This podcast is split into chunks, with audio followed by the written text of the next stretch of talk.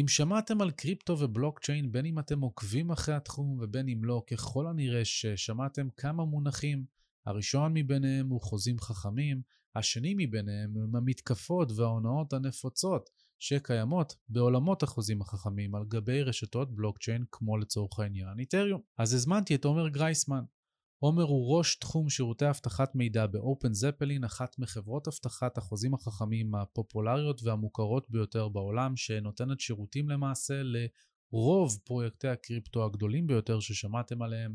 הוא נמצא שם, בתוך החוזה החכם, ביחד עם הצוות שלו שמונה יותר מ-30 חוקרי אבטחת מידע, שכל תפקידם זה לנסות למנוע את פרצת החוזים החכמים הבאה, ואחת מהן, הוא שיתף איתנו כאן כיצד הצוות שלו והוא הצליחו למנוע גניבה פוטנציאלית של יותר מ-2 מיליארד דולר מאחד מהחוזים החכמים המוכרים ביותר בעולם, מעבר לזה, דיברנו על מה הם בכלל חוזים חכמים וכיצד אופן זפלין נכנסת למשוואה בתור המאבטחת שלהם ויוצרת הסטנדרטיזציה של התעשייה. דיברנו על משטחי התקיפה של חוזים החכמים וכיצד בפועל רוב תקיפות האבטחת מידע והחוזים החכמים נגרמות בתחום, ומהו ההליך מאחורי הקלעים שמתבצע עבור כל חוזה חכם, לפחות אמיתי, שאנחנו צריכים להכיר ולדעת איך לבדוק ולאמת עבור עצמנו, וזה לא מסובך כמו שאתם חושבים. אני רוצה להזכיר לכם ששום דבר שעומר ואני אומרים לא יכול ולא צריך לשמש לכם כהמלצה לפעולה או כייעוץ השקעות. אתם פועלים באחריותכם הבלעדית, אז תבצעו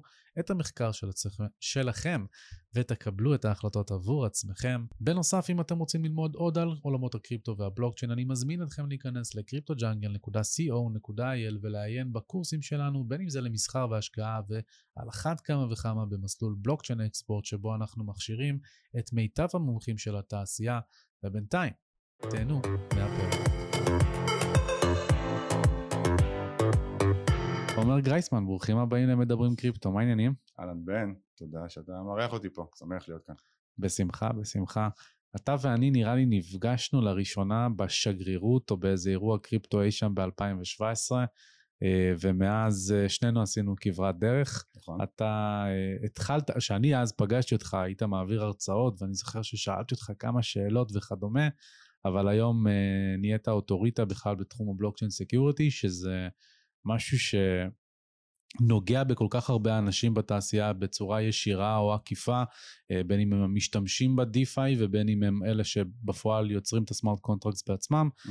ובאמת היה לי חשוב להיכנס, לעשות בזה סדר, אבל לפני כן אני אשמח להכיר קצת את העומר של לפני תעשיית הקריפטו, מה הרקע שהוביל אותך מלכתחילה לנקודה שבה נחשפת לקריפטו לראשונה. בשמחה רבה. במקור, אה, מבחינת הרקע המקצועי, מהנדס, מהנדס מערכות מידע, אה, לא מעט שנים אה, כמפתח, בזמנו לא, לא, לא היה קיים המושג הזה של full stack, פשוט כתבת גם backend גם front-end כל החלקים, אז כתבתי במשך כמעט שש שנים הרבה קוד בסטארט-אפים שהתמקדו במערכות מידע פיננסיות ו- ולמדתי להרגיש מאוד בנוח עם, עם קוד מרוב, ברוב השיטות, רוב הסוגים אה, ועד היום זה משמש אותי כבסיס בעולם הזה של blockchain security ואני גם בהמשך אקשר קצת למה זה, למה זה make sense. אמ, אני חושב שהרקע הזה הוא חשוב להבין אה, קצת אה, מה קרה בהם בהמשך הדרך אבל איפשהו ב-2012 כמה מחברים מהתחום פנו אליי והצטרפתי לקבוצה ייחודית בבנק גדול בישראל כעובד, כעובד בנק הפוקוס של הקבוצה הזאת הוא, הוא ביקורת טכנולוגית בתחום, בעיקר בתחום הסייבר, זו קבוצה ששייכת לביקורת הפנימית של הבנק. אה, במשך שש שנים שעבדתי בבנק אה, הצלחתי להכיר אה, למעשה כל תהליך עסקי מהצד הטכנולוגי שלו ובעיקר מראייה של ניהול סיכונים וסיכוני סייבר וסיכוני מה שנקרא בזמנו סיכוני אבטחת מידע, סייבר זה שיפור למותג שקרה בהמשך, קרה מאוחר יותר אמ, וזה גם איזשהו בסיס מאוד חשוב אה, ללמוד על מה שטוב וגם מה שלא עובד אה, בתעשיית הפיננסים המסורתית. איפשהו אה, בתחילת 2012 נתקלתי בביטקוין אה, יחסית באותה תקופה היו... כחלק מהעבודה בבנק? אז זה היה איזשהו אה, אה, נושא אישי שעניין אותי ולאט לאט זה הפך להיות אה, משהו שעשיתי גם כעבוד, כעבודה בבנק במסגרת העבודה הזאת של הקבוצה, לכל אחד מאיתנו, לכל אחד מהחוקרים, לכל אחד מהמבקרים, היה איזשהו תחום שהתמחה בו. אז במשך השנים האלו הפכתי להיות ה-go to person אה, שזה נוגע לביטקוין אה, בבנק. אה, חלק העריכו את זה, חלק פחות, אבל זה יצר לי הרבה עניין. מה זה, זה אומר פחות? מה... באותם שנים, למעשה עד היום, ביטקוין וקריפטו זה נושא שנוי במחלוקת. אני יכול לספר כאנקדוטה שהלכנו לכנסים ב- בישראל, שהכנסים הראשונים בתחום תעשיית הקריפטו, אז זה בעיקר התמקד בביטקוין, ביקשו למשל לא לשים טאג שאתה בא, שאתה נציג של הבנק, שלא חס וחלילה ייקשרו בין השניים, אה, אני מאוד מבין את, ה, מאוד מבין את, ה, את, ה, את, ה, את הרתיעה הזאת, אה, ומה שניסיתי לעשות במשך אותם שנים זה באמת אה, להסביר למה ביטקוין הוא, הוא כזה דבר חשוב ומרתק, ניגע, נצלול לזה עוד מעט לעומק, אבל במשך השנים האלו, בעיקר בין 2013-2018, כמו שציינת, עשיתי מאות הרצאות על, על ביטקוין, זה התחיל בבנק ומאוד, ומאוד התרחב להרבה תחומים, וגם במשך הזמן התמקדתי יותר בחיבור הזה שבין סייבר ו, אה, ובלוקצ'יין, אה, וקריפטו באופן כללי, אנחנו יודעים שסייבר, אה, עולם הקריפטו מספק הרבה תעסוקה לאנשי הסייבר, וב-2018 אה, החלטתי אה, ממש לעבור full time, לעבוד, לעבוד בבלוקצ'יין. איכשהו תמיד השארתי איזושהי רגל אחת בעולם הסייבר, אבל גם אותם שנים עברתי קצת פחות להיות hands on בקוד, ויותר בראייה של ניהול ובנייה של צוותים, והתמקדתי גם בנושאים של ניהול מוצר וכולי.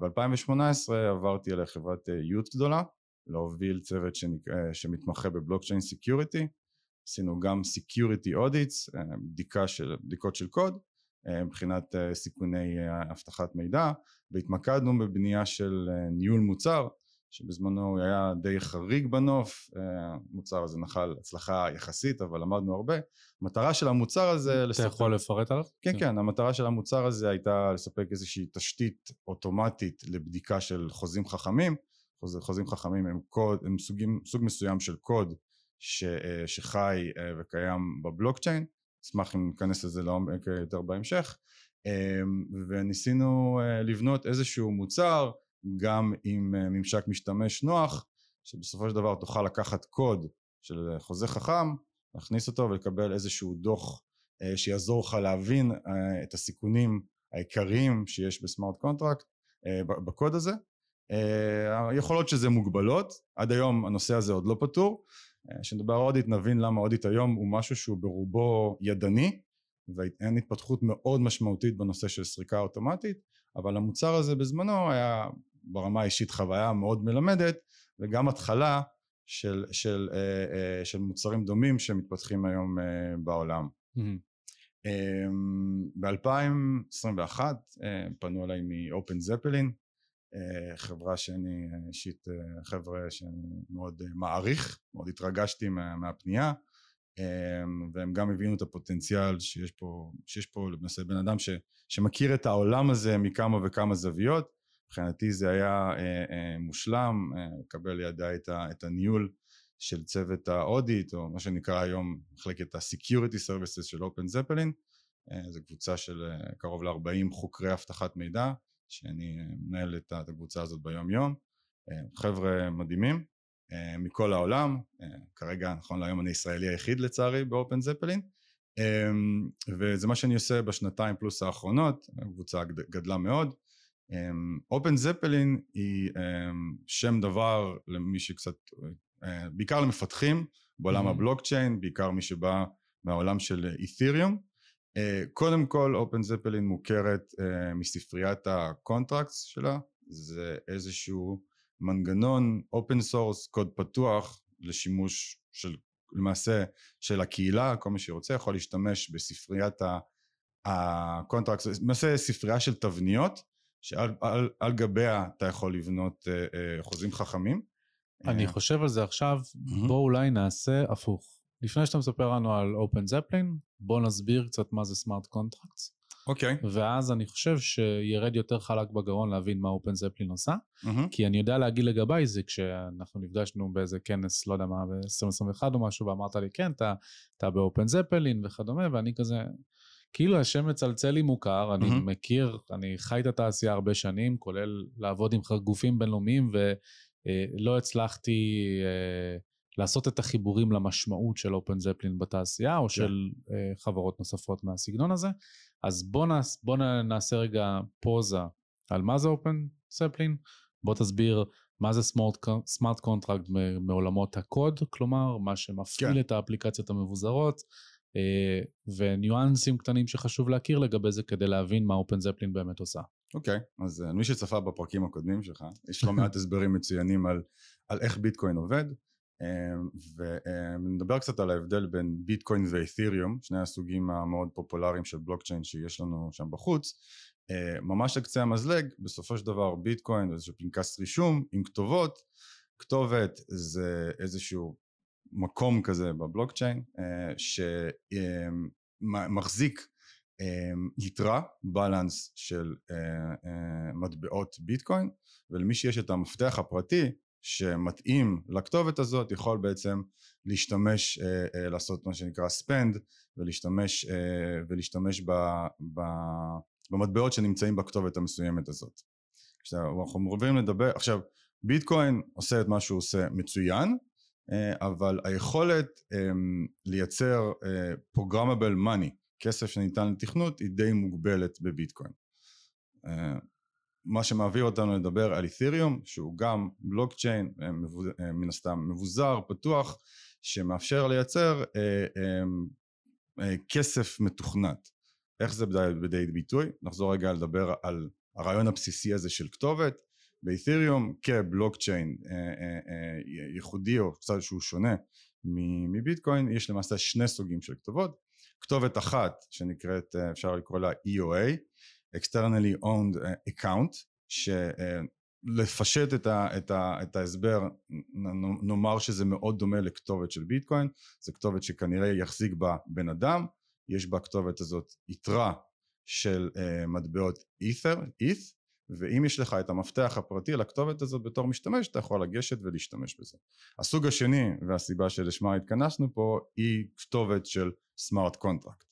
עכשיו זה עובד מתחת, אה, אה, מתחת למכסה המנוע קצת אחרת אבל בסופו של דבר הכתובת הזאת מחזיקה אה, איזשהו קוד איזשהו תוכנית לרוב לא מאוד גדולה זה יכול להיות כמה מאות או כמה אלפי שורות של איזושהי יכולת תכנותית שקשורה לרוב בפיננסים אבל זה יכול להיות כמעט כל דבר אחר והתוכנה הזאת חיה בבלוקצ'יין והסט פקודות ש, ש, שמתוכנת בה מאפשר לעשות המון המון דברים. מכירים את עולם למשל אנחנו, אנחנו כרגע OpenZeppelin נוגעת הרבה בעולם הזה של Decentralized Finance אז כמעט כל דבר כל פרוטוקול או סוג, סוג סוג מוצר בעולם הזה של הכלכלה המבוזרת הוא מימוש ב smart contract שיושב בכתובת מסוימת באת'ריום. Mm-hmm. כ... רק אני אגיד מילה, מילה אחת, כ- externally owned account, אז ככתובת של אדם אנושי, אתה יכול לשלוט ולדבר עם smart contract, ממש כמו סוג של אפליקציית web, אבל שחיה ונמצאת בבלוקצ'יין.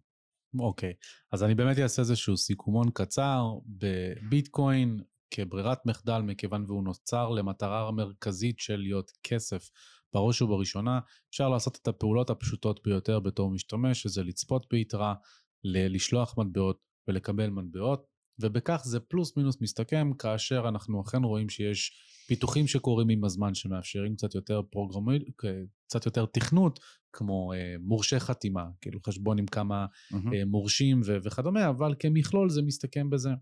אותו דבר קיים רק באיתריום. תחת השם EOA, Externally Owned Account, שמאפשר את השליחה, הקבלה של מטבעות ואת הצפייה ביתרה, רק שיש למעשה תוכנות שניתן ליצור על גבי איתריום. התוכנות האלה נשענות על הקונצנזוס, על כוחות החישוב של רשת הבלוקצ'יין, שפועלים לטובת המשתמשים ואנשים וגופים מכל רחבי העולם.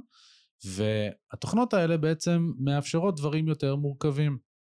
אם לחבר את זה לעולמות הקריפטו, הנפקת NFT זה smart contract, וכך גם השימוש ב-NFT הזה. אה, אה, ביצוע פעולה ב Uniswap, שזו בורסה מבוזרת, להמיר בין מטבע למטבע. אלה מסוגי התוכנות שקיימות על גבי הבלוקצ'יין, שלא קיימות כיום על ביטקוין, אה, בטח ובטח לא באותו אופן. אז עכשיו בעצם שיש לנו את הרקע הזה על חוזים חכמים, איך אופן זפלין נכנסת למשוואה ומה התפקיד שלה באקוסיסטם. אוקיי. ב-2015 שלושה חבר'ה מארגנטינה אה, שבאים מרקע אה, קצת מורכב מבחינת הניסיון שלהם אה, עם הכלכלה המקומית, הכלכלה אה, בעייתית ומושחתת. בלשון המעטה. כן, לשון, לגמרי לשון המעטה, אנחנו מכירים מודלים חדשים בעולם שמנסים להעתיק את המנגנון הזה, אבל לא ניכנס לזה עכשיו. אמ, הם באמת מגיעים מרקע שהוא יותר אידיאולוגי אה, לתחום הזה, ורוצים אה, לייצר עוד אופציות אה, אה, על גבי אה, מה שתיארנו כמגבלה של ביטקוין. את'יריום אז היה ממש ממש ממש בתחילת הדרך, במקור החבר'ה של, החבר'ה של, של אופן זפלין עוד עבדו עם מנגנון שנקרא colored coins על, על בסיס ביטקוין ועם הזמן הם נכנסו קצת יותר לעולם של את'יריום ורצו לייצר איזשהו סטנדרט קיים, אז היו קיימים מעט מאוד סטנדרטים לכתיבה נכונה של smart contract, של חוזים חכמים, וניסו לייצר, זה, זה, זה אלמנט מאוד בסיסי בעולם התוכנה. אתה רוצה לכתוב כמה שפחות קוד חדש, אתה רוצה לייצר, לכתוב כמה ש... להשתמש כמה שיותר בקוד שהוא במידת האפשר קוד פתוח, שנוסה על ידי, ונעשה בו, בו שימוש על כמה שיותר, על ידי כמה שיותר משתמשים. אז ככל שאתה יכול לייצר תבניות סטנדרטיות שיותר ויותר אנשים, אנשים ישתמשו בהם, אתה הופך את הסביבה שלך ואת המערכות שאתה בונה ליותר בטוחות. Mm-hmm. אז OpenZeppelin שחררה לעולם ספריית contract, ספריית תבניות, שעד היום היא הספרייה הפופולרית ביותר בעולם ה smart contract באת'ריום, אה, כרגע אנחנו עושים את זה, התחלנו לבנות את זה גם בשפות אחרות כמו Cairo ואנחנו מדברים על עוד, עוד שפות שייכנסו אבל בסופו של דבר הפוקוס הוא על Solidity זאת שפת התכנות המשמעותית ביותר בעולם של אית'ריום והספרייה הזאת כסטנדרט יש לה חדירה די מהפנטת של 100% מהפרויקטים המובילים בתחום ה-DeFi ו-NFT למעשה דה פקטו הסטנדרט בכל התעשייה הזאת ויש צוות שלם שהתפקיד שלו לתחזק ו- ולהכניס כל מיני אה, חידושים לאורך ש- כבר שמונה שנים לספרייה הזאת. זאת אומרת שהמטרה היא לצורך העניין, אם אני בן סמוכה מתכנת, אני רוצה להקים בורסה מבוזרת, אה, יש פונקציות כמו למשל אה, ליצור liquidity pool ב smart contract, שאני יכול לעשות copy paste לקוד מהספרייה הפתוחה שלכם, כמובן עם התאמות וכדומה, אבל מקל לי על התהליך. אה, אז זה ככה מה שאתם עושים. איך זה רווחי ל OpenZeppelin? זאת אומרת, אם, אם זה מוצר פתוח או שזה עם open source license ומשלמים fee. אז זהו, שהמוצר contract uh, הוא לא רווחי. זה שירות uh, לתעשייה, mm-hmm. נגיד גם במאמר מוסגר שזה עולה לא מעט כסף לתחזק ולקיים את הספרייה הזאת. Obviously. אז אם אנחנו חוזרים שמונה שנים uh, אחורה ל founding fathers של OpenZeppelin, מה שהם uh, uh, עשו במקביל כדי לתת את השירות הזה לקהילה, uh, במקביל התחילו ל- ל- uh, לבצע security audits, ביקורות, אבטחת מידע לפרויקטים שרוצים לוודא שהקוד שהם אה, מפתחים mm-hmm. הוא בטוח. אז הרבה מהפרויקטים האלו, אה, נכון, גם נכון להיום, משתמשים בספריית contract של OpenZeppelin כבסיס, אבל מעל זה יש המון המון קוד שנכתב, והקוד הזה הרבה פעמים הוא אה, מסוכן, בעייתי, ונדרש לבצע איזושהי ביקורת אבטחת מידע על הקוד הזה, נוכל לדבר זה יותר לעומק. הבנתי. זאת אומרת, אסטרטגית, לא רק אידיאולוגית, אה, כמו שהפאונדרים רצו, בעצם החדירה לשוק שנוצרת בזכות הספרייה הזאת מאפשרת לכם להיות במקום הנכון בזמן הנכון, mm-hmm. כך שמי שמפתח על גבי הקוד שלכם אה, אה, ירצה את הסיוע ואת הביקורת לחוזה החכם. אז בוא באמת נצלול טיפה יותר באמת, ל, ל, נקרא לזה לשירות ה service, וזה למהות שלך בתפקיד שלך במה שאתה עושה ב OpenZeppelin. אמ, מה זה audit? מה, מה צריך לדעת על smart contract security ב context של המחזור חיים של smart contract, המשטחי התקפה, mm-hmm. כי אנחנו אה, היום מקליטים את זה בתחילת אוגוסט 2023. עד כה לדעתי כבר יותר מ-700 מיליון דולר שווי קריפטו נגנבו אה, אה, באופן כללי בשנת 2023. מתוכם אם אני אשים את המספרים, כנראה שיותר משני שליש הגיעו מעולמות ה-DeFi, אז אנחנו יודעים שמשטחי ההתקפה קיימים שם, mm-hmm. אז אני אשמח לקבל ככה את התמונה שלך. אוקיי, okay, אז אה, נדבר על, על שני דברים, א', על מה שאפשר לקרוא לו מחזור החיים uh, של, של חוזה חכם, ואז uh, על, על, כמו שציינת, משטחי התקיפה, ולמה חוזה חכם הוא במידה מסוימת יותר בעייתי מקוד סטנדרטי. אז uh, כשאנחנו מדברים על, על מחזור החיים של, של, של, של חוזה חכם, אתה יודע אגב חוזה חכם הוא uh, חכם כמו המפתח שכתב אותו, כאנשים אנחנו כותבים קוד ו, uh, והרבה פעמים יש שגיאות והשגיאות האלו לרוב uh, הם מה שמנוצל על ידי תוקפים. אוקיי? המטרה שלנו לכתוב קוד כמה שיותר חזק, uh, נכון, ללא שגיאות והמטרה בסופו של דבר לאתר את השגיאות בשלב מוקדם ככל האפשר. זה מה שאני אומר פה הוא לא ספציפי בכלל לעולמות של חוז, חוזים חכמים זה די סטנדרטים של, של תוכנה אה, אה, בעולם באופן, באופן כללי מבחינת אה, איך, איך נראה מחזור החיים של, של, של חוזה חכם יש איזשהו שלב ראשוני של, של תכנון פרויקט רוצה, mm-hmm. רוצה לבנות אה, מוצר חדש מבין שהוא יממש אותו עם, אה, עם, אה, עם חוזה חכם ומתחילים לקודד. אה, לרוב יש שימוש בספריות אה, קיימות, הספרייה של אופן זפלין היא אחת מהן, אבל גם הרבה פרויקטים בתחום הזה מנסים לא להמציא את הגלגל, לצורך העניין אה, הראוטר של יוניסוואפ או, או, או Compound, פרויקטים כאלו הם פרויקטים שלרוב נעשה איזשהו מזלג, נעשה איזשהו, איזשהו fork, לוקחים את קוד המקור ואו משתמשים בו איכשהו ומוסיפים עליו פונקציונליות או, או שמשנים אותו אה, לרוב שינוי של קוד המקור של אותו פרויקט הוא דבר מסוכן, אנחנו רואים את זה גם הרבה, אבל uh, התעשייה באופן כללי מנסה לעשות שימוש חוזר ככל, ככל הניתן.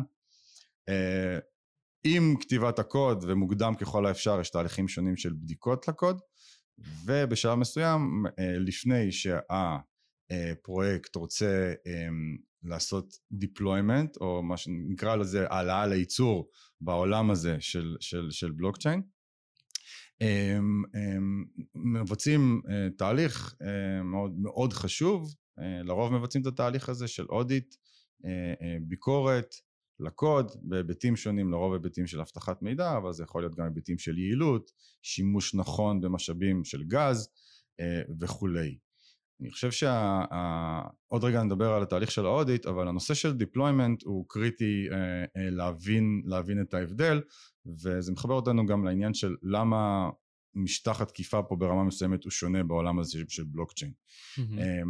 בוא, בוא נחשוב לרגע, דיברנו על, על, על בנק, אז לבנק, כשאתה רוצה להעביר טרנזקציה, מבקש להעביר טרנזקציה באפליקציה, לשלוח כסף לחבר, יש אוסף גדול מאוד של תהליכים שקורה מהרגע ששלחת, לחצת על הכפתור באפליקציה, המון שכבות טכנולוגיות ושכבות של אבטחת מידע מהאפליקציה, דרך הרשת, אה, אה, דברים שקורים ברשת האינטרנט, דברים שקורים ברשת הבנק, עד שהפעולה הזאת מגיעה לאישור במחשב המרכזי של הבנק.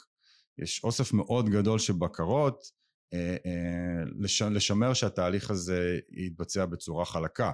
ובנוסף יש לך גם איזושהי אופציה במערכת הבנקאית כיום להגיד טעיתי, אני מבקש לשלוח את הכסף חזרה. כל הדברים האלו למעשה כמעט ולא קיימים בעולם של בלוקצ'יין.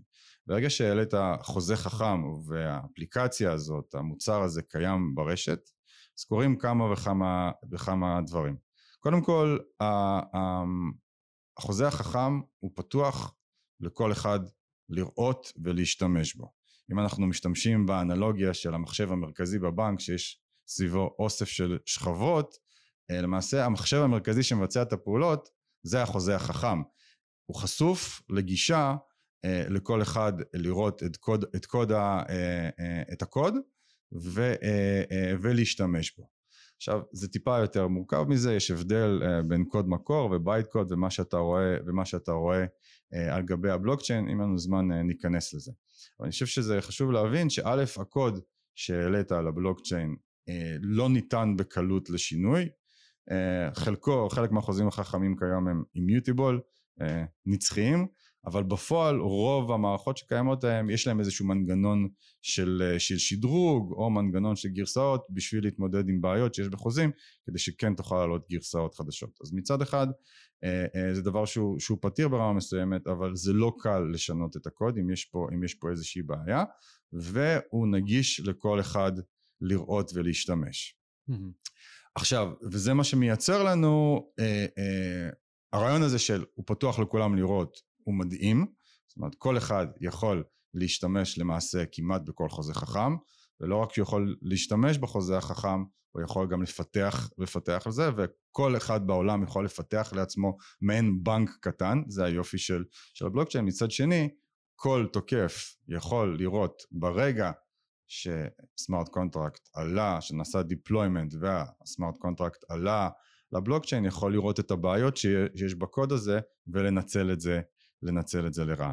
Mm-hmm. אני חוזר רגע אחורה, ברגע שמבחינת מחזור החיים, ברגע ש smart contract deployed וחי בבלוקצ'יין, יש תהליכים שונים, יש תהליכי אופרציה, תהליכי שדרוג, אה, אפשר מבחינה בריאה של אבטחת מידע אה, אה, לבצע monitoring, להסתכל על הפעולות, כל האינטראקציות וסוגי הטרנזקציות שנשלחות מ ואל ה smart contract, אמ, אמ, חס וחלילה קורה אירוע אז צריך להתמודד עם האירוע הזה. להגיב כמה שיותר כן. מוקדם. וזה בגדול מחזור החיים של, של חוזה חכם ומבחינת השירות הזה של אה, בדיקות מערכות, אה, בדיקות אה, אבטחת מידע או Security Audit השלב הזה הוא קריטי לבצע אותו לפני שמעלים את הקוד ל public בלוקצ'יין שלמעשה כולם יכולים לראות מה קורה בקוד הזה ולנצל לרעה. מעניין מאוד. אה, אין ספק שזה מרתק, אה, כל המעבר הזה בשאיפה כמובן לעבר יותר שקיפות, אה, מן הסתם יש לזה המון המון upsides ויש לזה גם את ה downsides שתיארת יפה, אז בעצם אתם ב OpenZeppelin מעבר לאספקת הספריות שמשמשות 100% מהפרויקטים המובילים בתעשייה, אתם מספקים את השירותי אודיט בעצמכם, כלומר אתם אלה שעוברים על הקוד לפני ה-deployment, אני משער שגם לפני עדכוני גרסאות וכל התהליכים השוטפים. אמ, איך נראה תהליך כזה, ואם אפשר יותר מזה, ללמה זה צריך לעניין אנשים? כלומר, איך זה נוגע במשקיע פרטי, איך זה נוגע בחברה שרוצה לבצע אינטראקציה, או בקרן גידור שרוצה לשים אה, אה, נזילות בתוך liquidity pool. בעצם, אם תוכל להסביר מהו תהליך ה audit ולמה חשוב שנכיר אותו אנחנו. אוקיי. Okay. Um, אני יכול להגיד כמאמר מוסגר גם גם להוסיף שבעולם הזה של בלוקצ'יין security יש אלמנטים שונים של, uh, של סיכונים. ה audit שאנחנו מדברים עליו הוא, הוא review או בדיקה של הקוד של smart contract. בעולם הזה קיים, נדבר גם על סוגים של תקיפות שמתממשות כל הזמן, יש אוסף גדול של סיכונים אחרים שנוגעים לדברים שהם יותר אופרטיביים, כמו איך למשל אה, מחזיקים מפתחות פרטיים, אנחנו שומעים על פריצות לבורסות ו- ולארנקים, הדברים האלו הם לאו דווקא נוגעים בעולם היותר ספציפי של, אה, אה, של בעיות בקוד של ה smart contract. עכשיו התחום שאנחנו, שהקבוצה הזאת ש, שאני, שאני מוביל אה, אה, מתמחה בו הוא, הוא בדיקה של, אה, של הקוד של ה smart contract שכאמור מתבצע לפני, ממש ברגע האחרון לפני שרוצים להעלות את, ה, את התוכנה לייצור. אה, התהליך מבחינה אופרטיבית אה, לרוב כמה חודשים לפני, לפני שרוצים להעלות את, ה, את התוכנה לייצור פרויקט כזה או אחר אה, פונה אלינו יש, אנחנו משתדלים לעבוד כמה שיותר באופן קבוע עם פרויקטים, אחד, ה, אחד מערכות היחסים המעניינות שיש לנו אה, עם Compound, Compound הוא, אה, הוא ה lending protocol האחד או שניים אם אתה משווה מול Aave אה, המפורסמים ביותר בעולם של ה DeFi ועם Compound יש לנו מערכת יחסים יחסי, די מורכבת, לא רק שאנחנו מספקים להם שירותי audit, אנחנו גם ה-security advisor שלהם, אנחנו עוזרים להם עם נושאים של monitoring, אנחנו עוזרים להם עם נושאים של, של, של, של ייעוץ כזה או אחר, והמערכת יחסים פה יותר מורכבת, כי חשוב להכיר לאורך זמן את, ה, אמ, את הקוד, זאת אומרת התהליך הזה של audit פחות מוצלח אם הוא נעשה באופן חד פעמי. אבל יש לנו גם את זה. אבל בסופו של דבר פרויקט, אם זה פרויקט שאנחנו עובדים איתו באופן קבוע או באופן חד פעמי, יפנה אלינו ויבקש לעשות audit, אה, בדיקה של אבטחת מידע על הקוד שלו. אה, אנחנו נעשה איזשהו scoping, אה, איזשהו, איזושהי הערכה מראש כמה זמן תארך הבדיקה, זה קשור לכמות של הקוד, זה קשור לסיבוכיות ולאינטראקציה שיש לפרויקט הזה עם פרויקטים אחרים. בעולם ה-DeFi המון דברים, יש את הנושא הזה של composability, המון פרויקטים נשענים ומתקשרים עם גורמים אחרים, בוא נעשה איזושהי עריכה כללית לכמה אנחנו חושבים שזה ייקח ומה הסיכונים העיקריים שאנחנו רואים עם הפרויקט הזה. כמו למשל להישען על Chainlink לטובת אורקל, זה אם אני... מן הסתם. לטובת הזנת המידע. כן. Okay. אוקיי. אה, זה גם קשור אה, למשל, אה, יש קונספט מאוד ידוע לעשות שיפורים של של אה, כמות המשאבים שמשתמשים בה ב smart contract, אולי שימוש בשפת תוכנה נמוכה יותר, assembly, assembly בניגוד ל Solidity דורש רמת מורכבות גדולה יותר מבחינת הניתוח של הקוד. אמ-המ. אז זה משהו למשל שניקח בחשבון. וכשאנחנו מגיע ממש, מגיעים לתהליך הבדיקה, בדיקה audit של smart contract יכול לקחת בין כמה ימים לכמה שבועות, תהליך אה, אה, מורכב, אה, לא פשוט בכלל, חוקרי אבטחת מידע שנמצאים בקבוצה הזאת, אה, חבר'ה סופר אה, חכמים וגם מאוד נחמדים, אה, אתה לא מוצא אנשים שיודעים לעשות את שניהם בקלות, mm. אה, ובמשך כמה שבועות הם בודקים את הקוד הזה לעומק, הם לומדים את, ה, את, ה, את התהליך העסקי שמאחורי המנגנון, ומנתחים שורה שורה בקוד, אה, מה what can go wrong למעשה, מה יכול לקרות, ומאמצים לעצמם אה, ראייה של תוקף, חבר'ה בסופו של דבר הם, הם, הם אה, האקרים עם כובע לבן, והם בעצמם מנסים לתקוף את החוזה בכל מיני דרכים, ובסוף התהליך מספקים דוח. הדוח הזה מפרט אוסף גדול לרוב של פגיעויות, של בעיות בקוד, תמיד מוצאים בעיות. לפי uh, דרגת חומרה כלשהי. בוודאי, יש מה שנקרא severity level מ-severity critical, שזה רוב איזשהו תהליך שתוכל לנצל בקוד, יגרום להשתקה של הפרוטוקול, של גנבה משמעותית של כספים וכולי, uh, עד לרמה של notes, שזה best practices ותהליכים לכתיבה נכונה של, של קוד. כל, כל ביקורת, מה שלא תהיה, גם אם מספר ימים, תסתכם בעשרות אה, אה, בעשרות בעיות שנמצא בקוד אמ, ועם כל הבעיות האלה שאנחנו מפרטים לעומק אנחנו גם מספקים לכולם המלצות לתיקון. אה, הדוח הזה יוצא לפרויקט, הם מבלים, יש לנו גם מערכת יחסים מאוד טובה עם פרויקטים, זאת אומרת לא רק המון מהדברים שאנחנו מעלים זה אחרי שיחות איתם תוך כדי תהליך האודיט ולומדים לעומק ומעלים כל מיני רעיונות אם זה דברים שאנחנו חושבים שהם קריטיים אנחנו לרוב נעלה איתם, לא נחכה למשלוח של, של הדוח הסופי ונעלה איתם תוך כדי.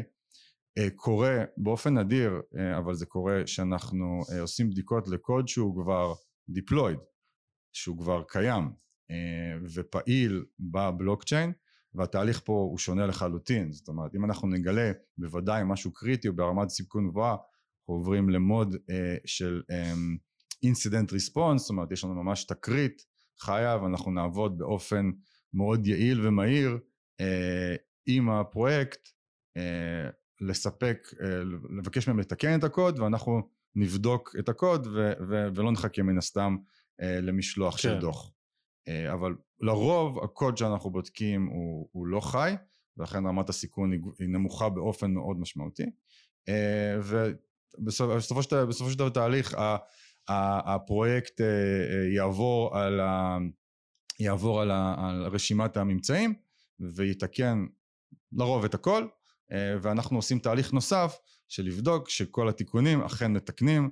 לצערנו גם קורה שלפעמים מפתחים מוסיפים באגים על הבאגים המקוריים שהיו, היו לנו גם מקרים כאלו, אז, אז אנחנו לא יכולים לשנייה להוריד את העיניים שלנו מהקוד, ו, והמשמעות אה, אה, מבחינת החוקרים ומבחינת אופן זפלין היא מאוד משמעותית, זאת אומרת, אנחנו לא מספקים, audit הוא לא 100% bullet proof, אמ-המ. אבל אנחנו בציפייה למצוא את כל הבעיות. כשאנחנו נפספס משהו, אנחנו נהיה מאוד זה... לא רגועים מזה. אז זהו, זה אין לי... obviously אין 100%, אה, ואף אחד, אני מאמין שלא מצפה ל-100%, אמ-המ. בהינתן שממשלות נפרצות עם מאגרי המידע שלהם ו- וכדומה. ובכל זאת, כן נשאלת השאלה, אה, ואולי תישמע קצת ביקורתית, אבל היא באמת מהמקום של להבין, אם בכל זאת כמעט לכל smart contract שעולה היום לבלוקצ'יין, בטח ובטח smart contract חשוב של פרויקט מוביל, או שהצטייר כמוביל וכדומה, הוא עובר audit, לעיתים גם על ידי שתי חברות. נכון. אה, אה, ואז עוברת חצי שנה, עוברת שנה, והופ, 100 מיליון דולר נגנבים מהפרויקט, 50 מיליון דולר נגנבים, אה, ופגיעה אנושה כמובן בפרויקט, במשתמשיו. אז השאלה היא, א', כמה זה קורה, כמה אתם חיים את זה, אה, ב', האם יש לכם איזושהי accountability, האם יש לכם איזושהי מעורבות פה, אה, והיה לי גם ג', אני אזכר תוך כדי שאתה עונה לאלף אוקיי. וב'. אה, נגעת מנקודה רגישה חשובה. אמ, מבחינת החוזה המשפטי שחותם מי שעושה איתנו אודיט, יש שם, שם אמירות כאלו ואחרות שאין מאה אחוז, אה, שלא יהיה מאה אחוז, זאת אומרת אנחנו לא נמצא בוודאי מאה אחוז מהבאגים, אוקיי? אבל אה, אנחנו לוקחים את העסק הזה מאוד ברצינות והרפיוטיישן הוא, הוא, הוא קריטי. אמ, ולשמחתנו אה, נדיר מאוד המקרים שאנחנו מפספסים דברים, זה קורה, ואז אנחנו עובדים במהירות עם, עם, עם הלקוח, אה, גם ללמוד מזה פנימית וגם לעזור להם אה, אה, לתקן את הבעיות שנמצאו, זה, זה במובן אחד, ובסופו של דבר חברת אודיט נמדדת על פי היכולות של החוקרים, היכולת האינדיבידואלית פה היא מאוד מאוד חשובה, אכן לרוב תצטרך... זאת אומרת, יש מצבים שבאמת אה, מגיע פרויקט ואומר, אני רוצה שהוא יהיה זה שמבקר לי את החוזה? כן, זה, זה קורה. אה, זה לא קורה הרבה. אני יכול להגיד, לפחות בראייה האישית, זאת אומרת שהחבר'ה אצלנו, הם, הם, אין, אין אצלנו דבר כזה ג'וניור ריסרצ'ר, אוקיי? למשל, כל החוקרים על פניו יכולים לעשות כמעט כל דבר, כי הרמה הטכנית, הטכנולוגית, היכולת המתמטית, יכולת הניתוח, החשיבה כתוקף היא מאוד גבוהה ואנחנו מנסים אה, אה, ליישר איזשהו סטנדרט מאוד גבוה בין כולם גם בזכות הרמה של האנשים שאנחנו מביאים וגם הרבה מנגונים פנימיים על שמירה על איכות. אה, לצורך העניין מה שלא ציינתי וסופר חשוב כל שורה בקוד של, שאנחנו בודקים תמיד נבדקת על ידי שני אנשים ואנחנו לא מקצרים פינות. אנחנו עושים גם שימוש בכלים אוטומטיים שעוזרים ברמה מסוימת בעיקר לא לפספס דברים. כלים אוטומטיים לא ימצאו באמת את הבעיות הקריטיות, זה אחת המגבלות שיש לנו כרגע בתעשייה, mm-hmm. שאין תחליף לאודיט uh, ידני, uh, אבל כלים אוטומטיים בעיקר יכולים לוודא שאת כל הדברים שהם ברמת סיכון נמוכה יותר אתה תסגור, ו... מבחינת הצוות שלי זה גם פריוריטי, זאת אומרת הייתי רוצה שכלים אוטומטיים ימצאו את כל הבעיות הקטנות, שהחוקרים יכולים להשקיע את מיטב הזמן שלהם ולמצוא תסריטי, תסריטי תקיפה מורכבים, בסופו של דבר זה מה שאנחנו רואים בעיקר היום אה, בשטח. אז מעבר לזה שנזכרתי בגימל, אה, הצבת לי שאלה חדשה והיא באמת על העניין של הכלים האוטומטיים, איך אתה רואה את ההתפתחות של ChatGPT ומהפכת ה-AI כפקטור פה?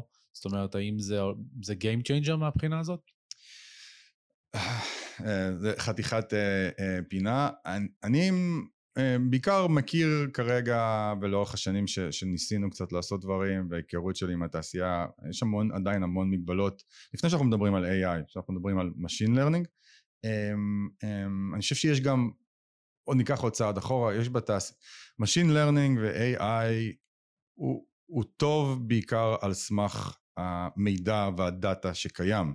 אם יש לך המון... שזה גם הקודים של ה smart contract נכון. עצמם. ואם יש לך המון קוד שנבדק ונחקר ויש לך ידע לגביו שיכול לשמש את המודלים שהם המודלים של ה-Machine Learning או של ה-AI אז, אז מן הסתם האיכות של הזיהוי של המודלים האלו תהיה גבוהה. אני חושב שאחת המגבלות שלנו בתור תעשייה שיש יחסית די מעט דאטה איכותי, אה, מידע איכותי שיכול לשמש למודלים האלו ללמוד Mhm. ולזהות אה, אה, בסקייל גבוה ובסבירות גבוהה בעיות. אני חושב ש-AI באופן כללי הוא משהו מדהים שקורה לעולם. אה, הנושא הזה בתחום, בתחום אה, פגיעות ב smart contract אה, אה, די בחיתוליו. אני חושב שדווקא המקום שיש הצלחה יחסית אה, טובה, במיוחד בחודשים האחרונים לכמה סטארט-אפים אה, ישראלים, זה היכולת לזהות התנהגויות חריגות, אנומליה של טרנזקציות שכבר קיימות בבלוקצ'יין. זה פחות הפאטרנים של, של הקוד המקור, אמ-המ. זה יותר דברים שאתה אומר, יש פה בעזרת אה, אה, למידת מכונה, אני יכול לזהות התנהגות חריגה, אבל זה שלב שהוא, אה, בהקשר של ה audit, זה שלב שהוא post deployment, כן. יותר מתקשר לעולם של monitoring. אה, אני, אני, אני, אני אגיד שנושא של כלים לבדיקות, לבדיקות באופן כללי ובדיקות אבטחת מידע של קוד מקור בעולם ה smart contract עדיין בחיתוליו, אנחנו משקיעים בזה מאמצים, יש, יש כמה וכמה חברות אחרות שמשקיעות בזה מאמצים, אה, ונכון להיום האודיט, כמו שציינתי, הוא ברובו תהליך ידני, הוא לא ימצא את כל הבעיות, אבל אנחנו כחברה, הרפיוטיישן שלנו שאנחנו מוצאים כמעט כמעט את הכל, בטח את הדברים היותר מורכבים. אה, מגניב. בקוד. אז, אז בוא נחזור לג' וג' באמת אה, אה, מדבר על המקרים היותר ג'וסי, אה, מקרים שבהם או מצאתם והיה רגישות מאוד גדולה, כלומר זיהיתם איזושהי פרצת אבטחה after the fact ונאלצתם להגיב בצורה כלשהי שבה לא יגנבו כספים, או לחלופין מקרים שאתה יכול לשתף שבהם באמת משהו קרה אה, אה, זאת אומרת, לא זיהיתם לפני שקרה, אלא זיהיתם אחרי שקרה. אם אתה יכול לשתף קצת case studies על דברים שיצא לך להיות מעורב בהם, כמובן שמתוקף, אה, נקרא לזה סודיות, אני מבין שיש מידע שאתה לא יכול לשתף, אה, על השמות וכדומה, אבל. נס- נשמח לשמוע קצת case studies. אני חושב שהחלק ה- המעניין הוא שרוב המידע בעולם הזה פתוח. אנחנו אה, מסתירים, אה, בוודאי מהצד שלנו כאודיטור אנחנו לא מסתירים שום דבר. אני אציין בהקשר הזה שאנחנו מאוד ממליצים לפרויקטים שאנחנו עובדים איתם לפרסם את דוח, דוח הבדיקה, את דוח ה audit. חלק מהפרויקטים עושים את זה וזה חשוף והציבור והקהילה כדאי שיסתכלו על הדוחות האלו, אבל חלק מהפרויקטים מבקשים לא לפרסם את הדוחות, שזה זכותם. בעיקר כי אם יש להם critical vulnerability. כן, אה, כן. אה, אני חושב שזה תהליך לא בריא, אבל כרגע אנחנו לא מכריחים את ה... אה, אנחנו, זאת אומרת, זה לא תנאי שאנחנו אה, מכריחים את הלקוחות שלנו. אני גם, אני חושב שזה גם חשוב לציין שבניגוד ל- לעולם הביקורת המסורתי, אני מגיע מהעולם הזה של, של ביקורת בבנק וכולי, אה, כאודיטור בעולם הזה של בלוקצ'יין, אנחנו מרשים, לנו להיות, מרשים לעצמנו להיות הרבה יותר ביקורתיים. בעצם מה שמוביל אותי לסיפור שאני רוצה לספר, אמ, אמ, לצורך העניין אמ, אנחנו חיים בזה עולם כזה שאנחנו חושבים שמרבית הפרוטוקולים בעולם של הבלוקצ'יין הם מבוזרים, הם הם decentralized. ו, אה, ולא כך המצב, זאת אומרת חלק גדול מהפרויקטים יש להם יכולות לבעלי הפרויקט, האונרים של ה smart contract או איזשהו, איזשהו סט של אה, אנשים, יש להם יכולות די גבוהות לעשות שימוש ולשנות דברים, או לשנות דברים בקוד המקור, או יש להם איזושהי יכולת גישה משמעותית ל- לנכסים של המשתמשים. אני חושב שהדוגמה הקלאסית לזה התגלתה באקסי אינפיניטי, בפריצה של פרויקט הגיימינג, שהיו שם אה, בסופו של יום, על אף שדיברו על כך כפרויקט מבוזר, היו סך הכל תשעה צמתים שמריצים את הברידג'ים ואת תקשורת של הבלוקצ'יינים, ובפועל חמישה מאותם צמתים, מאותם מחשבים, היו שייכים לאותו גוף. נכון. אז פרצו לגוף הזה, ובכך השתלטו על כל הרשת ועל 600 מיליון דולר שווי נכסים, אז זו דוגמה תהיה קלאסית. כן, סליחה, תמשיך. אמ, אז, אז אני, אני אומר, אה, הדוגמה שיש לי לספר עליה היא טובה, אבל אני, אני רוצה משהו שקצת יותר לעורר מודעות לגביו, אה, אה, ואנחנו לרוב באופן שאולי במידה מסוימת תוכל לחשוב שסותר את האינטרס של הלקוח שלנו, נעביר ביקורת על רמת ה-decentralization של הפרויקט. אם הקוד מאפשר שליטה מסוימת לכמות משתמשים מתוך חברי המולטיסיג, נוכל לדבר על זה עוד רגע, נסביר מה זה מולטיסיג, אה, או יש, תפקיד, יש בעלי תפקידים מסוימים בחוזה החכם שמאפשרים לשנות את הקוד, מאפשרים גישה לכספים שלאו אה, דווקא הוגדר באופן פתוח שהם יכולים לעשות את זה, בוא נרגיש בנוח להעביר את הביקורת הזאת אה, במסגרת, ה, במסגרת ה, הדוח. עכשיו, לא תמיד הביקורת הזאת היא על בעלי הפרויקט. העובדה שהפרויקט עצמו או אנשים שיש להם גישה לחשבונות האלו הם משמשים כ, כנקודת uh, central point of failure נקודת סיכון מרכזית היא לאו דווקא שהם יעשו משהו רע העובדה שהארנק שלהם יכול להיפרץ יכול לאפשר לתוקף לעשות שינוי משמעותי בקוד וזה תהליכים לא בריאים, בריאים בלי קשר לחשד חס וחלילה כזה או אחר שיש לנו... מספיק שסוכנות מודיעין באה ומצמידה לו אקדח לרקה ואז הוא, עצם זה שיש לו את האופציה, אה, אומר שהוא יוכל לעשות עם זה דברים. נכון.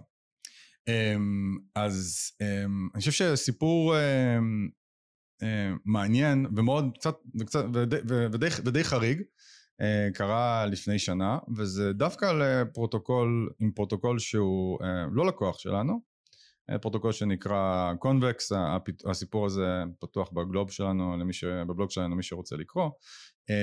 לקוח אחר, חברת אה, בלוקצ'יין יחסית מסורתית וגדולה, ביקשה לנו לעשות משהו שהוא טיפה יותר חריג מבחינתנו, לבדוק אסטרטגיית השקעה שקשורה בין השאר לפרוטוקולים שנקראים Curve ו Convex.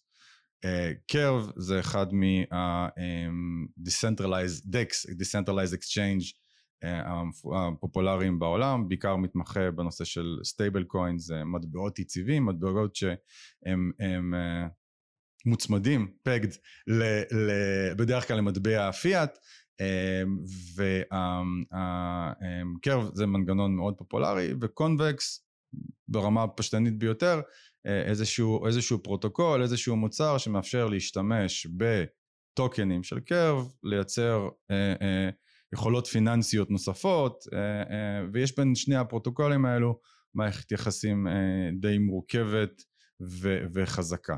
אז איזשהו, אני חוזר ואני אומר, איזשהו לקוח שלנו ביקש שנבדוק אסטרטגיית השקעה וננתח בין השאר פרויק, מספר פרוטוקולים ביניהם פרוטוקולים גם את Curve ו Convex Convex במקרה הזה לא היו לקוח שלנו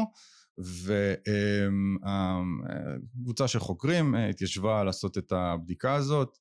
אה, אחרי כמה ימים של בדיקות, אה, אחד, מה, אחד, אחד מהחבר'ה, בחור צ'יליאני מבריק, התחיל לחשוד באיזשהו כיוון והבין שעם סט לא פשוט של, של פעולות,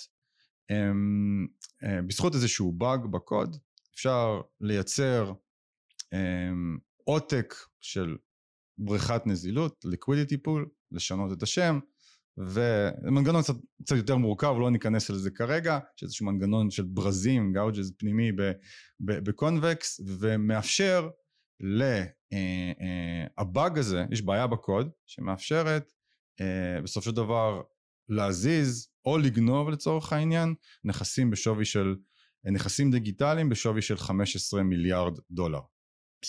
כן, וואו. סכום מאוד משמעותי. אמ, הנקודה, יש פה כמה נקודות שהן מאוד חשובות בשלב הזה שאנחנו מתוודים. אה, א', קודם כל, הקוד הזה חי וקיים, יש לנו נכס... זה, זה, זה הסכום שקיים אה, אה, בבריכות הנזילות האלו. אמ,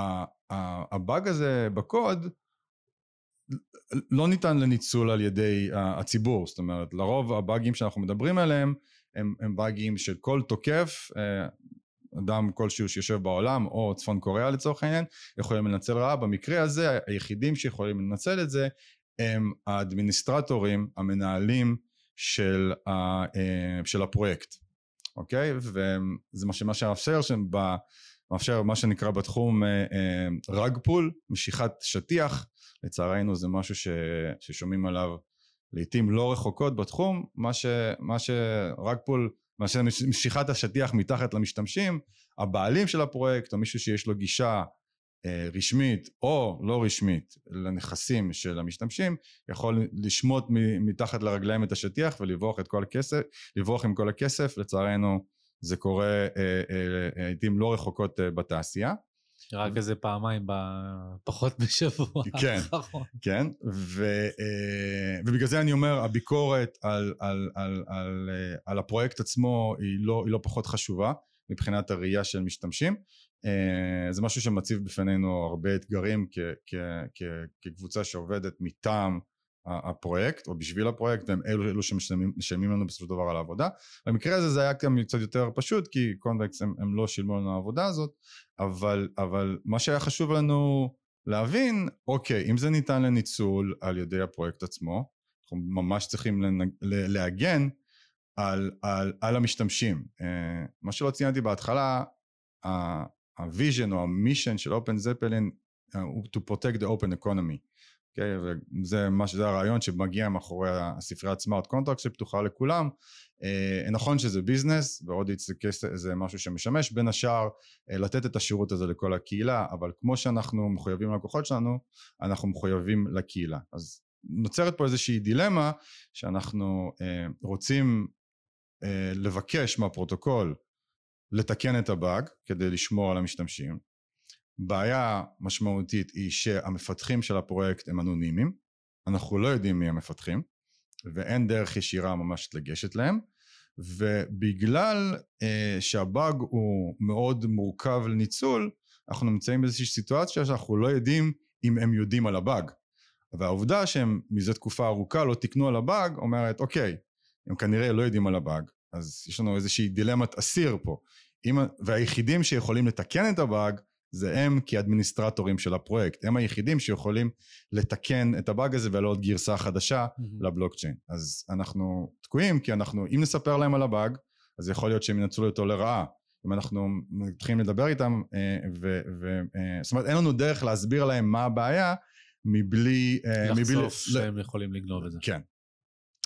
Uh, עברו כמה ימים מורטי עצבים, uh, uh, גם uh, התחלנו איזשהו תהליך של שיחות uh, עם, עם הפרויקט ופרויקט נוסף שעובד איתם, הכנסנו לתמונה uh, uh, חברים uh, מפרויקט שנקרא Immunify, אחד מפרויקטי ה-Bug Bounties המובילים בתעשייה uh, כרגע, וביקשנו uh, לעזור uh, במשא ומתן שהם בתור איזשהו צד שלישי השיחות האלו לא, לא נחלו הצלחה, נתקלנו קצת באגרסיביות, בחוסר, בחוסר הבנה, שאני מבין כי אנחנו למעשה ניגשים לפרויקט ואומרים יש בעיה, כנראה קריטית, אבל אנחנו לא יכולים לספר להם מה הבעיה.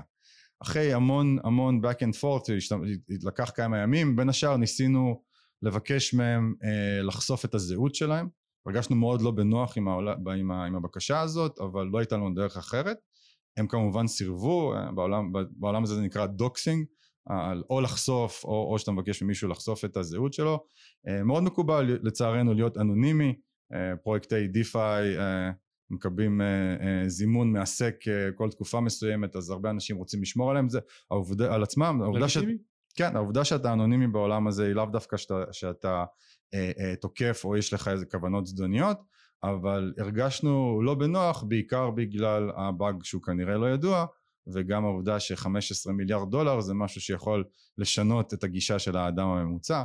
אה, בסופו של דבר הדרך שהצלחנו לפתור את זה, המנגנון האדמיניסטרציה של, של החוזים מנוהל, מנוהל על ידי אה, ארנק multisig, אה, ריבוי חתימות, שדרך אגב, רק קצת לסבר את האוזן, דיברנו על EOA לעומת smart contract, אה, אה, מנגנון multisig הוא גם smart contract בעצמו שנשלט על ידי, יכול להיות מנוהל על ידי אוסף של EOAs. Mm-hmm.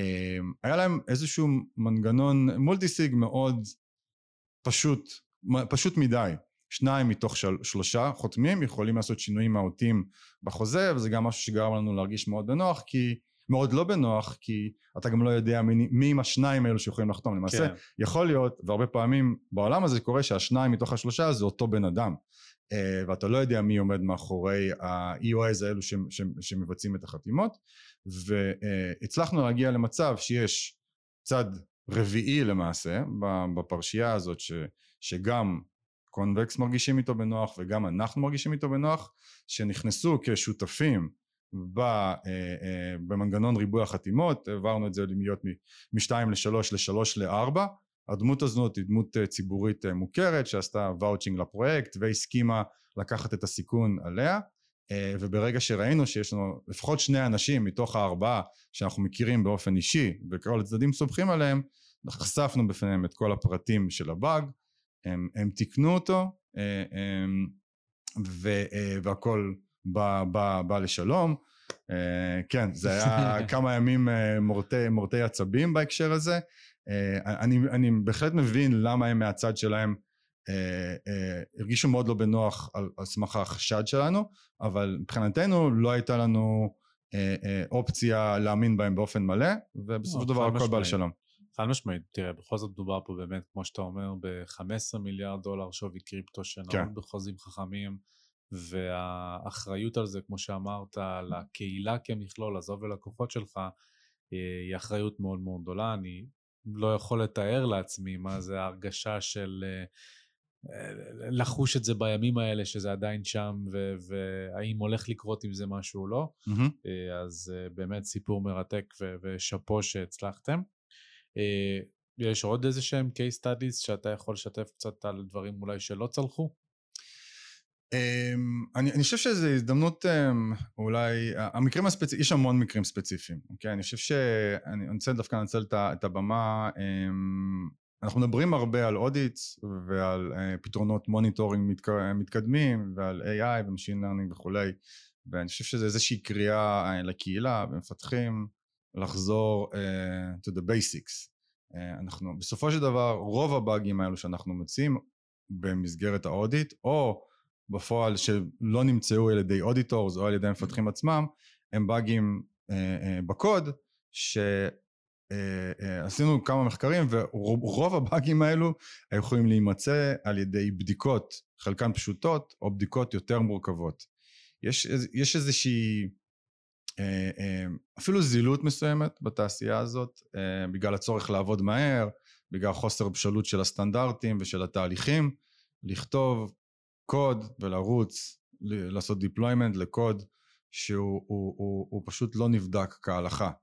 אני כמפתח לא אהבתי לכתוב בדיקות, אה, hmm. היה לי ראש צוות שלימד אותי לעשות את זה טוב ולכתוב בדיקות, ממש לחשוב על בדיקות תוך כדי שכותבים את, ה, את, ה, את הקוד ולכל פרויקט אה, אני ממליץ אה, לחזור לדברים הפשוטים של, של להשקיע המון המון בבדיקות בשלבים המוקדמים של, של כתיבת הקוד וכמובן אה, עוד לפני שמגיעים לאודיט. האודיט זה תהליך יקר, מורכב, אתה לא רוצה שה auditors שלך יהיו ה-QA שלך. אתה רוצה שה auditors ינצלו את מיטב הזמן שלהם לחשוב על תסריטי תקיפה מורכבים והם לא ימצאו באגים שהמפתחים אמורים היו למצוא. את הבדיקות הכי טובות כותבים המפתחים עצמם, mm-hmm. אלו שכתבו את הקוד, לאו דווקא צוות אה, QA, צוות בדיקות אה, אה, חיצוני, ולצערי אנחנו רואים את זה המון המון המון בתחום הזה, על חוסר הבגרות של הקוד במידה מסוימת, שיש לו משמעויות כואבות מאוד כספית, Obviously. בסופו של דבר. Obviously. אז אפרופו קול קורא, באמת, אה, אה, כשדיברנו off the record, דיברנו גם על התעשייה הישראלית, וציינת באמת שאתה המפתח והעובד היחיד של OpenZeppelin בישראל. אנחנו כן יודעים שיש ecosystem ישראלי בתעשיית הבלוקצ'יין שעוסק mm-hmm. בין אם זה ב security ובין אם זה ב blockchain development באופן כללי, smart contract platforms, גיוסי כספים שהיו כאן וכדומה. ובכל זאת, סיפרת לי שנתקלת בקשיים כשרצית לגייס מכאן אנשים ולחפש וכדומה. כן. אז אני אשמח שתיתן קצת את ה-overview שלך על התעשייה הישראלית, בעיקר ב context של פיתוח, מה אתה רואה לחיוב, מה אתה רואה לשלילה שקורה כאן, ומה אפשר לעשות כדי לשנות את זה. כן, אחד הדברים ש, שבתחילת הדרך אה, אמ, היה ש, שהחבר'ה מ OpenZeppelin, פנו אליי, אה, איזושהי, איזשהו access שיש לי לתעשיית הסייבר המקומית, ו, וחשבנו שנוכל אה, לעזור להביא אנשים מ, מסייבר קלאסי לעולם ה blockchain security. אמ, לצערי זה לא כל כך עובד. אה, אה, חושב, נחלנו הצלחה אה, די גדולה בגיוס חוקרי אבטחת מידע מדהימים, ה-top של ה-top בכל העולם, שבשנתיים האחרונות הצלחתי לגייס במסגרת הצוות 20, 25 חוקרים, ויש לנו בכלל ב OpenZeppelin אנשים מ-30 מדינות, לצערי אני הישראלי היחיד. משהו שם שאני לא בדיוק יכול להצביע, יצא לי לפגוש ישראלים, אנשים שבאו גם מחברות טכנולוגיה, מחברות סייבר, אנשים שבאו מהצבא, מאוסף גדול מ-8200, 81 וכולי, אמ, שחשבתי שירצו או יוכלו להיות חוקרי אבטחת מידע ומשהו שם לא עובד, אולי זו הגישה, אולי זה אמ, ההבנה ואיך הם רואים את עולם הבלוקצ'יין וזה לא כל כך, זה לא כל כך, זה לא כל כך קרה. אמ, אחד הדברים שאנחנו מאוד מחפשים והתהליך אה, תהליך הגיוס מאוד מדוקדק באופן זפלין אה, אה, גם במה שאנחנו שואלים לאו דווקא ברמה הטכנית הרבה יותר קשור לאופי שלך ואיך אתה רואה את התעשייה ולמה הגעת לקריפטו. אמ, והדבר הזה הוא מאוד, הוא מאוד חשוב לנו ומשהו בגישה שם לא עובד. אני אציין לטובה שבשנה האחרונה יש המון, אה, יש, אה, אני, חושב, אני יכול לחשוב על לפחות אה, תריסר חברות ישראליות, שחבר'ה ש, שמגיעים מהתחום הזה של cyber security, והקימו סטארט-אפים בתחום בעיקר של security post deployment, דיברנו על monitoring, incident response, detection וכולי, אה, יכול להיות שזה גם קשור, כולם רוצים להיות founder-ים, אף אחד לא רוצה לעבוד, אה, מעדיף לא לעבוד עצמאית, יכול להיות שזה גם קשור לעניין הזה, אבל אני, אה, זה shout out חשוב כאילו למה שקורה בשנה האחרונה בתעשייה הישראלית, חוזר עכשיו משבוע בפריז, גם ECC וגם ה-DeFi Security Summit, הייתה שם תחושה קצת שכונתית, המון ישראלים, המון פרויקטים מעניינים אה, וישראל אני חושב חוזרת או הופכת להיות שם דבר על המפה גם בעניין של מוניטורים גם חברות ש, שעושות אה, אה, אנחנו גם שם דבר בעולם של ZKP הוכחות בחוסר ידיעה אורי קולודני היה פה בסשן לפני לא מזמן סטארקוור הם דוגמה אחת חברות כמו סרטורה שעושות בדיקות formal verification ייצוג רשמי של קוד, לא נעשה בדיקות מעמיקות ש, של קוד וייצוג... שמעתי form, FOMO. לא, לא FOMO, formal verification. וידוא רשמי נקרא לזה ככה, אה, איזושהי צורה לייצג קוד mm-hmm. שתוכל לבדוק אותו בצורה שהיא scalable-ית. Uh, יש המון דברים מעניינים שקורים בש, ממש בשנה האחרונה, דווקא בעולם המאוד טכני של smart contracts וסייבר בישראל, ואני חושב שזה דווקא משהו, משהו, משהו חיובי. אמ, אמ, הייתי גם רוצה לנצל את ההזדמנות הזאת אה, לציין משהו לגבי אה, אה, שירות קטן לאנשים בהקשר הזה של audits. יש קצת, אמ, איך, איך תוכל להסתכל על, על, על דוח ביקורת של, של, אתה רוצה נניח לעבוד עם פרויקט מסוים, אתה רוצה לקנות token, אתה רוצה להחליף בפרוטוקול, אתה רוצה לנצל איזשהו מנגנון derivative וכולי וכולי, גש ותבדוק את, ה, את דוח הביקורת שנעשה לפרויקט הזה. יש לא מעט ניואנסים, uh, הדוחות מן הסתם הם מאוד טכניים, לא, לא קלים לקריאה על ידי, על ידי המשתמש המצוי וגם המשתמש המתקדם, אבל דברים ש, שאפשר, שאפשר לבדוק, uh, קודם כל לבדוק את תאריך הנכונות של, של ה-audit. הרבה פעמים ה-audit נעשה לגרסת קוד ששונתה uh, לא מעט פעמים לפני שהיא עלתה לייצור. זאת אומרת, הפרויקט יכול להתהדר שהוא עשה ביקורת על ידי OpenZeppelin או Trail of Bits או חברה כזו או אחרת, mm-hmm. אבל בפועל הגרסה שהם משתמשים בה אה, אה, ב-production, הגרסה שחיה בבלוקצ'יין היא לא הגרסה שנבדקה. Mm-hmm. אם היא שונתה, או שהדוח נעשה על אוסף יותר מצומצם של, של, חלק, של חלק אה, מהקוד. מעבר לזה, בפרויקטים שהם טיפה יותר גבוליים מבחינת הרפיוטיישן שלהם, אנחנו נתקלים לצערנו פעם, פעם בשבוע, שבועיים אנחנו מקבלים איזה מייל, היי, גנבו לי את הכסף מהפרויקט הזה, והפרויקט הזה עבר עוד את הדלתכם, אני רואה בכם אחראים. אז אנחנו ניגשים, ל, ל, ניגשים בזהירות לאתר שיכול להיות הוסכם ואתה מגלה שיש שם לוגו של אופן זפלין למשל ואפילו נתקלתי במקרה של דוח מזויף ואין לנו שום קשר עם החברה הזאת. כן. אז best practice זה לא להסתמך על האודיט שנעשה אה, אה, אה, שהפרויקט אה, מציג אותו זה ממש לגשת לראות את הדוח המקורי לרוב באתר או בבלוג של חברת, אה, חברת, האודיט, או, חברת האודיט עצמה משהו נוסף, אם אתה, זאת אומרת, אם, אם יש לך יכולת לקרוא את הדוח ולהבין קצת לעומק מה תוקן ומה לא, זה מצוין.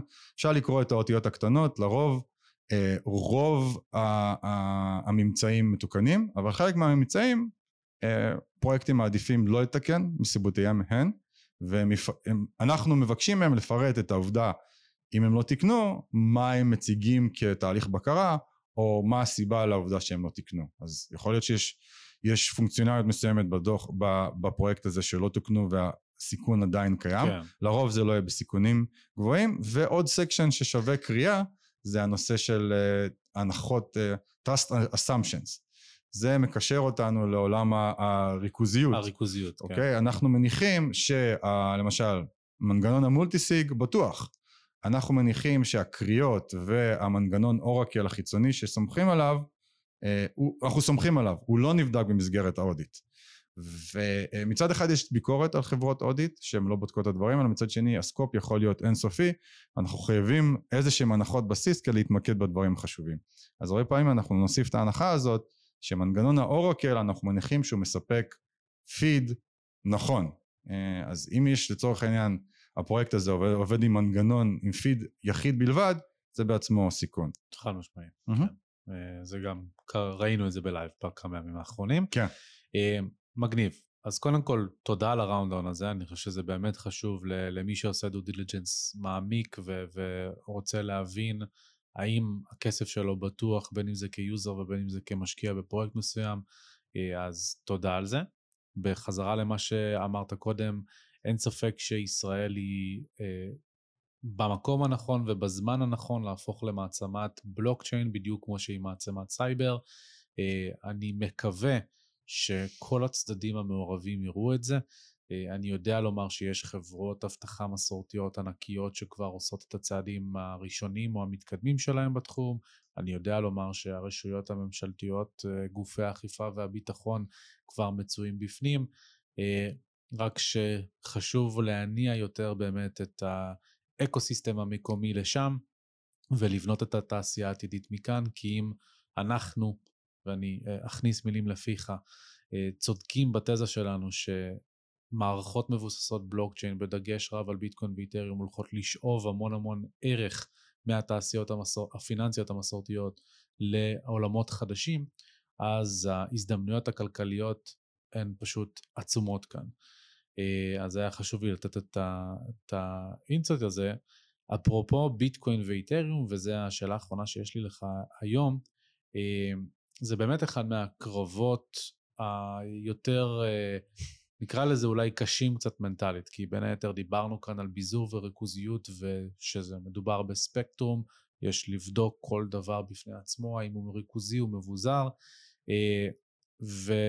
ויש סייקלים ויש תזות uh, בפרק האחרון, uh, בפרק 50 נראה לי, היה פה אודי ורטרמה בפעם השנייה, אודי היה מקסימליסט לצד אחד, עבר לאיתריום צד שני, חזר להיות מקסימליסט, עשה ממש uh, קפיצה בין כל הכיוונים. איפה אתה עומד בקרב הזה על המהות האידיאולוגית שמאחורי ביטקוין, לעומת איך שהיא באה לידי ביטוי באיתריום, ועתיד האקוסיסטם כמכלול?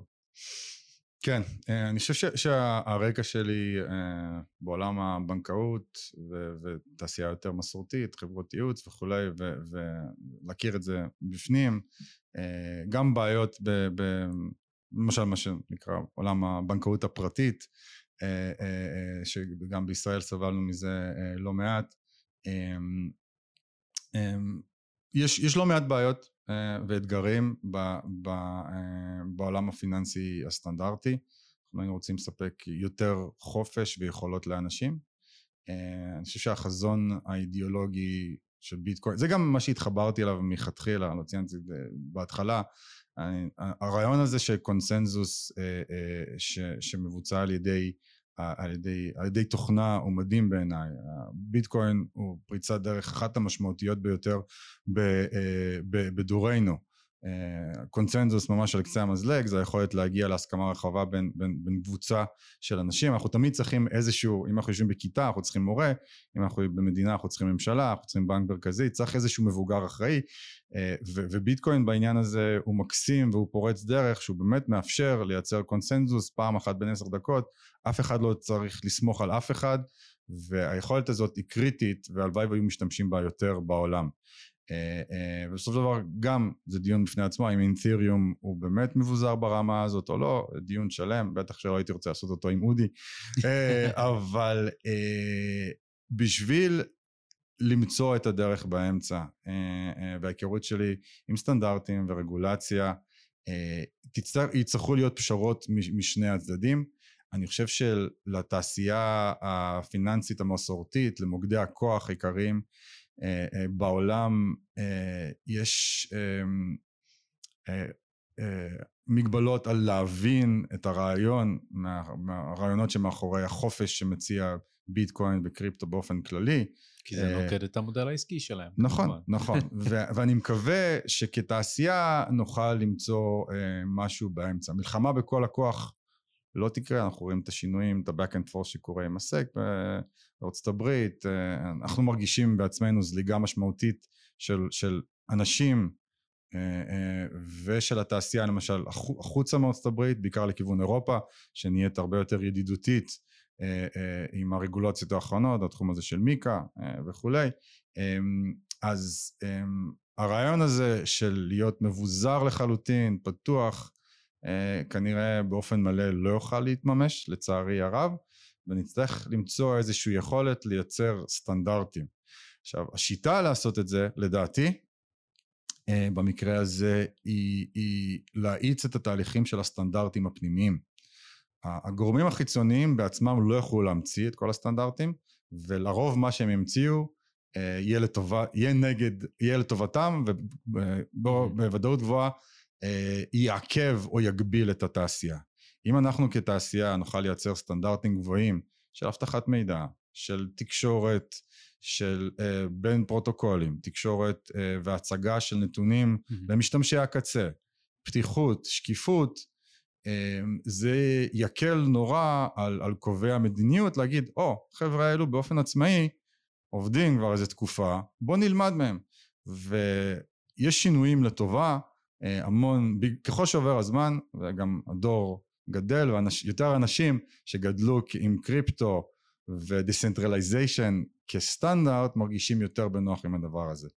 אז ככל שאנחנו כתעשייה נוכל לאמץ לעצמנו סטנדרטים פנימיים ותהליכי ביקורת אה, שהם בסך הכל מאוד גבוהים בתעשייה הזאת, כל מה שקורה חריג מיד אתה יודע עליו בטוויטר פתוח לביקורת מאוד גבוהה שלא מקובל בתעשיות אחרות כן. עם כל הבעיות שיש ככל שנוכל לייצר תהליכים פנימיים כאלו יותר חזקים, סיכוי גבוה שזה יאמץ בגורמי החקיקה יאמצו את זה ברמה כזו או אחרת, מן הסתם לא באופן מלא, אבל הם יבינו שזה עובד בצורה עצמאית, אה, אה, לא רע.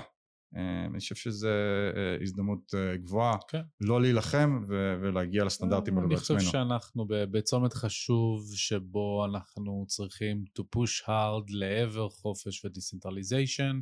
כדי uh, לגרום לכך שה-adoption יהיה מבוסס עליהם כבר מלכתחילה, ואז לא תהיה להם ברירה, אלא לעשות יותר פשרות מהצד שלהם, מאשר מהצד שלנו, uh, לוחמי החופש שרוצים uh, להימנע מ-CBDC ככל שאפשר. אמן. CBDC זה צרה בפני עצמה, לסיכום, כן. לגמרי.